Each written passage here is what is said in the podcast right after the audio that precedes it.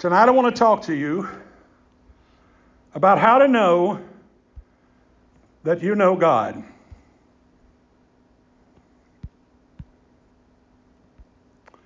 How you know that you know God.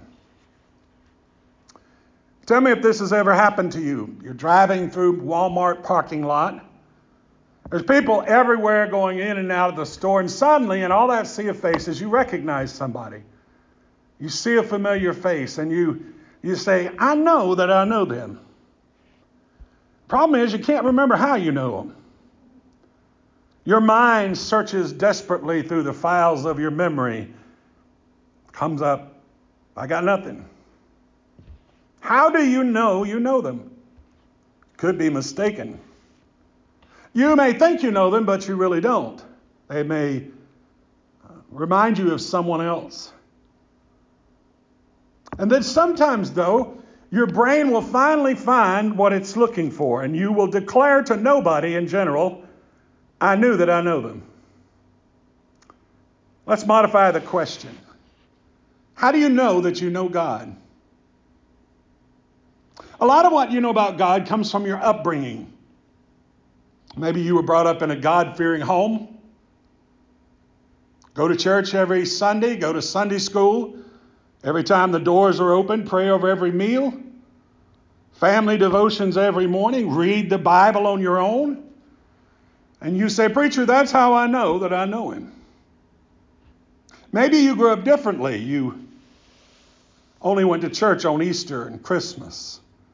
You never darkened the doors of a Sunday school. And the only time you read your Bible is when you're scared or when you're alone. Those two are opposite extremes, but I want you to consider something. It is possible to be on either side of that question and still not really know God. I've met people who've been in church all their lives. You probably have too. And yet they have some very odd ideas about who God is. There are a lot of people who struggle with doubt and flirt with unbelief, and they end up turning their back on everything they once knew about God. I think this is one of the reasons that the Bible warns us in Second Corinthians thirteen and verse five. Examine yourselves as to whether you are in the faith. Another way of, of putting that is every so often you need to ask yourself, how do I know, how do I know that I know God? Well, we're going to find some answers tonight here in Hebrews chapter one. Follow along with me. Beginning in verse one, this is the word of our God.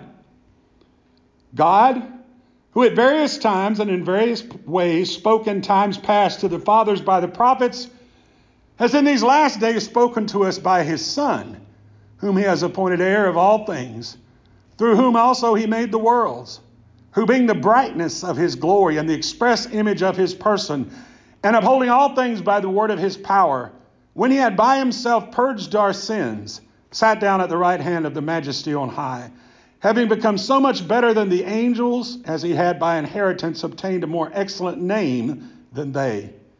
For to which of the angels did he ever say, you are my son, today I have begotten you? And again, I will be to him a father, and he shall be to me a son. But when he again brings the firstborn into the world, he says, let all the angels of God worship him.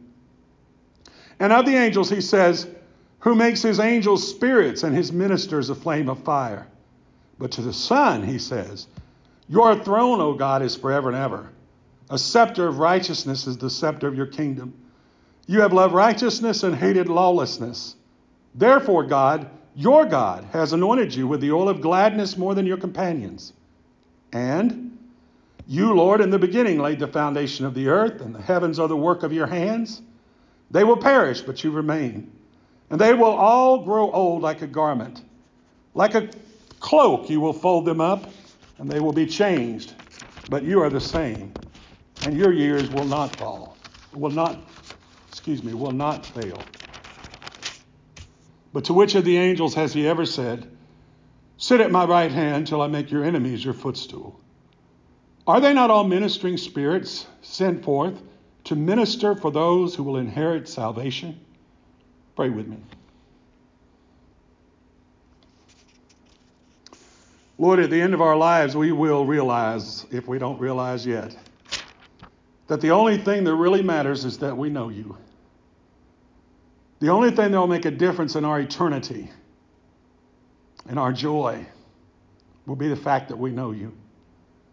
But Lord, our hearts can be deceitful. Sometimes there are those who think they know you, who believe they know you, but they do not. They have never really, they have never really had a personal relationship with you. There are some of us, Lord, who have a personal relationship with you, but we sometimes have doubts. And we sometimes wonder, how can we know? How can we know that we know God? I, Lord, I, I believe with all my heart you have the answer to that question tonight. Through your word and by the power of your Spirit, we pray in Jesus' name. Amen. Nobody knows who wrote the book of Hebrews. Uh, there are a lot of speculations. Maybe Paul, maybe Timothy, maybe, maybe Apollos. But even if we don't know who wrote this book, we do know why. The author writes to a church where people are struggling. They have trusted in Christ. They have committed themselves to follow him. But they're enduring some very heavy persecution. They're losing their livelihoods, losing their homes, losing their lives. They're wondering if maybe we need to backtrack. Maybe what I thought I knew about Jesus, I don't really know. Maybe what I thought I knew about God is wrong. The whole book of Hebrews is a warning and an encouragement. A call for us to be sure about what we know about God. And first of all, it reminds us here in these verses that we know God because God reveals himself. God reveals himself. Call comes into the local armory to get a report on the number and status of the weapons and vehicles. Now, private answers the phone and gives this answer. Well, we've got three Jeeps, four tanks, five hundred rifles, plenty of ammo.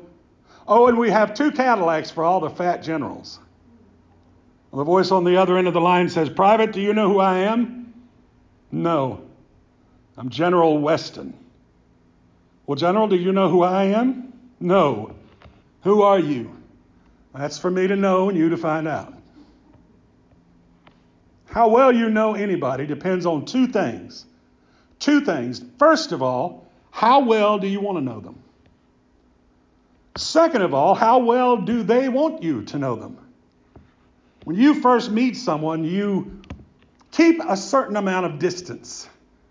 Your conversations are mainly at a superficial level. The only way you really know them is that you seek to know them more. The only way you get to know them is they've got to invite you on the other side of that wall. That is true about God. The Bible says there is a God, that everybody knows there's a God. They may deny it, they may suppress it, but everybody knows. But that's not enough. Knowing God personally means that God has to reveal himself. And that's what verse one says. God who is at various times, excuse me, God who at various times and in various ways spoke. Spoke. Our God is a God who speaks. In the very beginning, in the Garden of Eden, God spoke to Adam and Eve. Abraham and Sarah wandering through the desert, wishing for that son. God spoke to them. When Elijah is so discouraged, God speaks to him in a still small voice. God speaks loud and clear to Saul on the Damascus Road. All these ways, God is speaking. God is revealing himself at various times and in various ways. That tells me something. God wants to be known. He invites us behind the wall. And so if that's true, plug it into the formula. There are two ways you can know God. Number one, you want to know him. And number two, he wants you to know him. Do you want to know him? Now, don't answer that question too quickly. Do you want to know him as he is or as you'd like for him to be? Do you want to know him as you've heard that he is, or as he truly is? If you really want to know God, you have to do more than talk. You have to listen to him. You have to look for him. You have to seek him. Jeremiah twenty-nine thirteen gives us this promise from the lips of God. You will seek me and find me when you search for me with all your heart. Philip Yancey says, I've become more convinced than ever that God finds ways to communicate with those who truly seek him. He reveals himself to all those who seek him. Well, how do you seek him? Where can you listen to him? Where do you look for him? Well, the rest of this chapter tells us two ways that God reveals himself. First of all, God reveals himself through Jesus Christ. Here's a puzzle. How does the invisible God reveal himself to human beings? And the answer is by making himself visible. More specifically, by becoming human. Verse one and two says, God, who at various times and in various ways spoke in times past to the fathers by the prophets, has in these last days spoken to us, revealed himself to us by his Son. Now, there are a lot of ways that God reveals himself. He can reveal himself through creation. Sometimes he is the voice of your conscience telling you when you're doing something wrong. Uh, sometimes it's through your circumstances. God is trying to get our attention. But the clearest, purest, most perfect way God reveals himself is through his Son, Jesus Christ. Notice what it says in verse three. He is the express image of his person. What that means is when you see Jesus, you see God. Jesus is the invisible God made visible in his flesh. Verse two, he says, it says he is the heir of all things. What that means is everything that belongs to God belongs to Christ. It belongs to him because he's the creator. Verse two says, through whom also, he made the worlds. He is the master. He's not only the one who created everything, he's the master of everything that's been created. That's why he can give a man who's born blind back his sight. He can give him eyeballs. That's why he can walk on water and calm a stormy sea. That's why he can speak to people whose body has died and call them back to life. He reveals himself as glorious. Matthew chapter seventeen, verse one and two talks about when Jesus takes Peter and James and, and John up to a high mountain.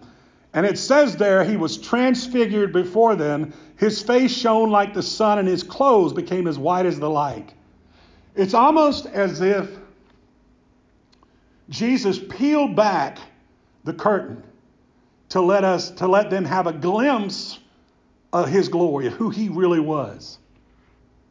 Verse three says that he reveals himself as Savior. When he had by himself purged our sins, sat down at the right hand of the Majesty on high. The very sins which blacken us before God, Jesus makes us white as snow by his blood. John one eighteen says, no one, no one has seen God at any time.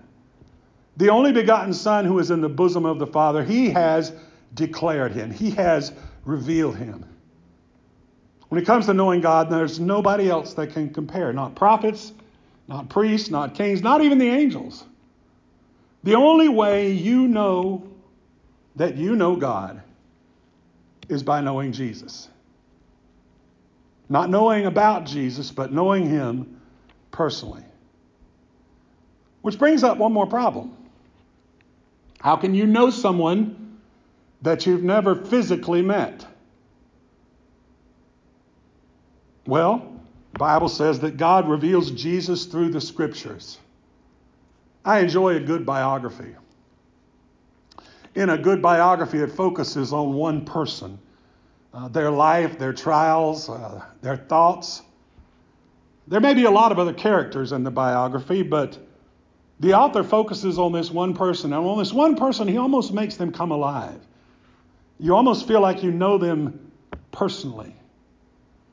Well, the Bible is full of characters, full of people, full of folks of all walks of life, all uh, through, throughout thousands of years.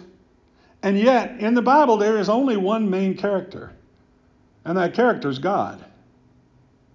Sometimes even people who read the Bible forget this.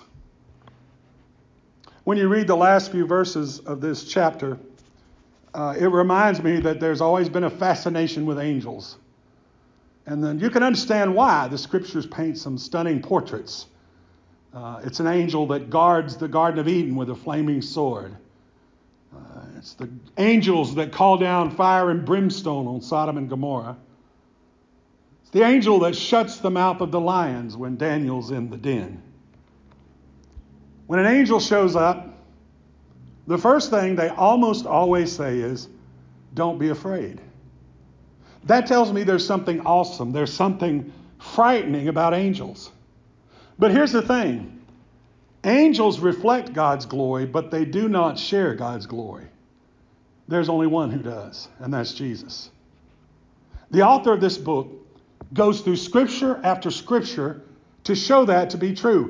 In other words, throughout all the scriptures that he's quoting here, he is pointing to Jesus through the Word of God. In verse five, he, he quotes Psalm two and seven. The Lord has said to me, "You are my son, today I've begotten you." Second Samuel seven fourteen, "I will be his father, he shall be my son." In verse six, he quotes Psalm eighty-nine twenty-seven, "I will make him my firstborn, the highest of the kings of the earth." In verse nine, he quotes Psalm forty-five, verse six and seven, "Your throne, O God, is forever and ever. A scepter of righteousness is the scepter of your kingdom. You love righteousness and hate wickedness. Therefore, God, your God, has anointed you with the oil of gladness more than your companions."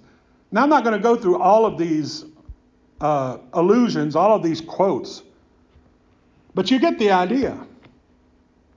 According to scriptures, angels serve God. Angels worship God. The God they worship is Jesus, the Jesus that is revealed in the scriptures. What he says here is the scripture is a lens. It's a lens that does not focus on the angels. It focused on Christ. Focus on Christ. And the principle here is very simple. The only way you know the unseen Savior is through his word. Through his word. Jesus pointed that out to his enemies in John five thirty-nine. "You search the scriptures, for in them you think you have eternal life. In them you think you know God. But these are they which testify of me." The, the scriptures are the ones that point towards me. It is through his word you and I know that we know Jesus. It is through his word that you know that you know God. Someone once said that the Bible's the only book whose author is present every time you read it.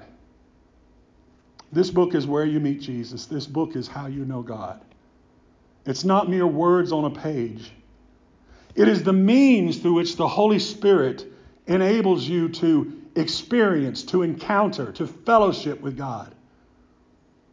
Think of a radio. A radio is an instrument that receives a signal. Uh, the signal is of someone speaking or someone singing. You can't see the people that are singing. You can't see the people that are speaking. You're not physically present with them, but through that radio, you experience their presence. Scripture tells us that the Bible is God's radio. It is God's means of speaking to us. And through the scriptures, Jesus reveals himself, and as he reveals himself, he reveals God. But just as you must turn on the radio to hear it, you must read the Bible if you want to hear the voice of God. Somebody once said, "I want to hear the voice of God out loud." Well, there's a real easy way to do that. Just read this book out loud. Just, just read it out loud. Then you will hear the voice of God out loud. God just d- does not want you to just know about him. He wants to reveal himself to you personally. He wants you to know him intimately. And through Jesus and by his word, you can. Martin Luther once said, "I have made a covenant with God that he sends me neither visions, dreams, nor even angels.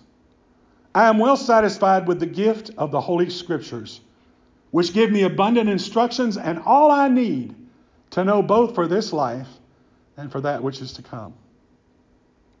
If you want to know that you know God, search the Scriptures, for in them you will know Jesus, the Son of God. A W Tozer once said, "Modern mankind can go everywhere, do everything, be completely curious about the universe. But it's only a rare person now and then that is curious enough to want to know God." How do you know that you know God? You can't trust your feelings. You can't depend on what someone else says or someone else believes.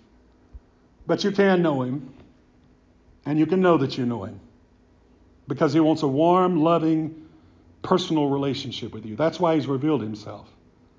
He's opened His heart to you. He's poured out His love and truth, and He's revealed Himself through His Son, Jesus Christ. You know Jesus, you know God.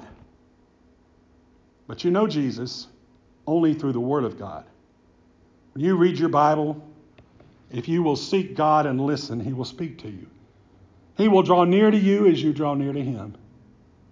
Here's one of the best ways to examine yourself, to see if you are in the faith. Ask and answer this question: do you know that you know Him? Would you pray with me?